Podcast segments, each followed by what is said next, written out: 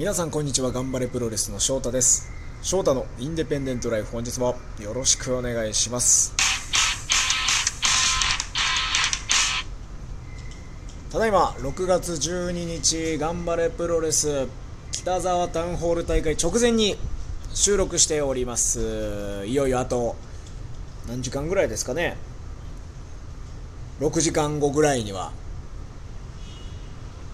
ミックスタッグトーナメントが始まります。今回6月12日と6月27日板橋大会では準決勝決勝が開催されるわけですけども全8チーム、まあ、実に頑張れプロレス今の現在進行形のガンプロのミックストタッグを詰め込んだ8チームが参戦ということになっておりますが私は翔太ミスモンゴル組まあこれはですねもうまさにインディー魂をぶつけるようなタッグチームインディージュニア戦をやった時もちょっと喋らせてもらいましたけども僕デビューした直後ぐらいからもうアキさんとは何度も同じ工場で一緒になったり本当よくわかんない田舎まで車で行ったりまあすごいむちゃくちゃな工場とかも一緒に経験してきた中今年の1月インディジュニアというベルトをかけてアキさんと戦えてすごく僕の中でもねかなりキャリアは全体を振り返ってもすごく記憶に刻まれているあれは1試合なんですけどもあれを通して僕らのこう絆というかレスラーとしてのこうお互いの信頼度みたいなものはぐんと上がったのでタッグを組むこと自体にすごくまずワクワクしてますこれがもうトーナメントという状況じゃなくて普通にあのどこかの工業で組まれたとしてももう血が騒ぐようなタッグチームだなというのに思ってますしそんなにねタッグを組んで試合した経験自体があるわけではないんですけどやっぱりなんだかんだ言って付き合いも長くなってきたので自信はあります。チームとしてあのコミュニケーションが本当にリング上で簡単に取れるタッグパートナーかなというふうに思っておりますので単純に試合するのは楽しみですね。そして対戦相手がポチャジョ PWO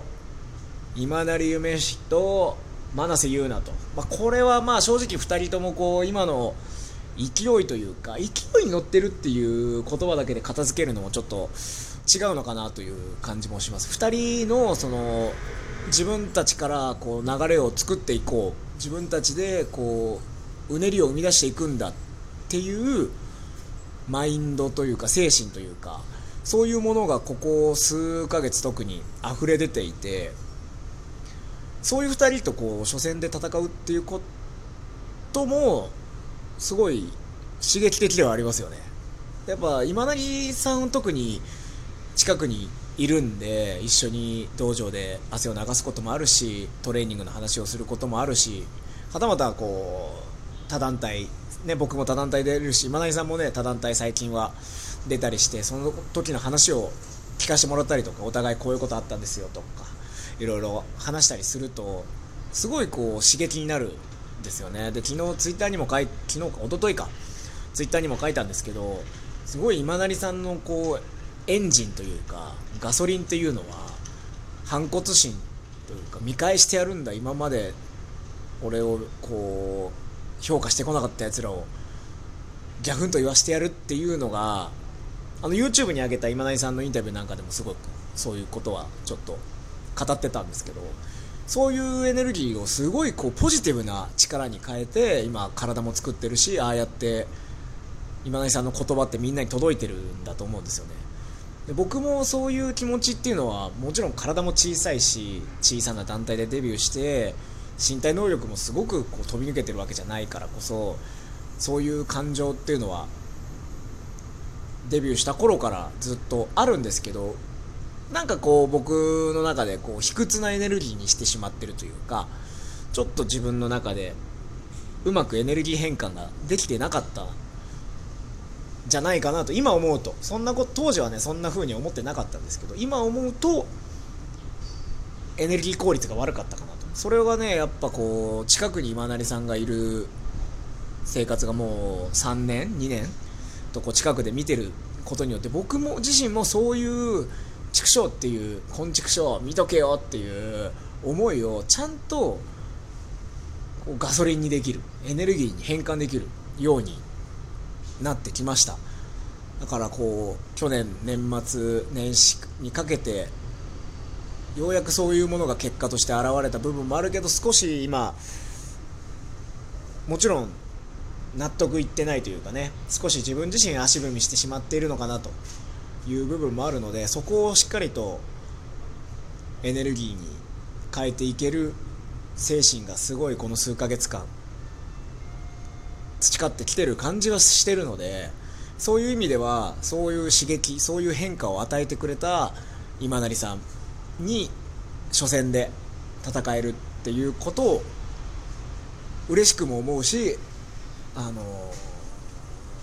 ちょっとくじ運的にはラッキーだなというふうには思いますね。あのいい意味です。あのすごくこうガッとこっちもアドレナリンが出るっていうのがあるので。ここを突破すればもう初戦を取ればそのまま勢いで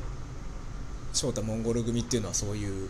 なんかこうテンションで PWO に負けるようなチームではないなと思っております。準決勝は桜花チェリー組勝村春日組のどっちかが上がってくるんですけど、まあ、これはね僕はどっちが来ても個人的にはあのー、戦略はいくらでも練れるチーム2チームだなと思ってるので僕はここはどっちが来ても戦えるなというふうには構えております。そしてまるまる反対側の山。岩崎幸喜青木月組。飛鳥富永慎一郎組。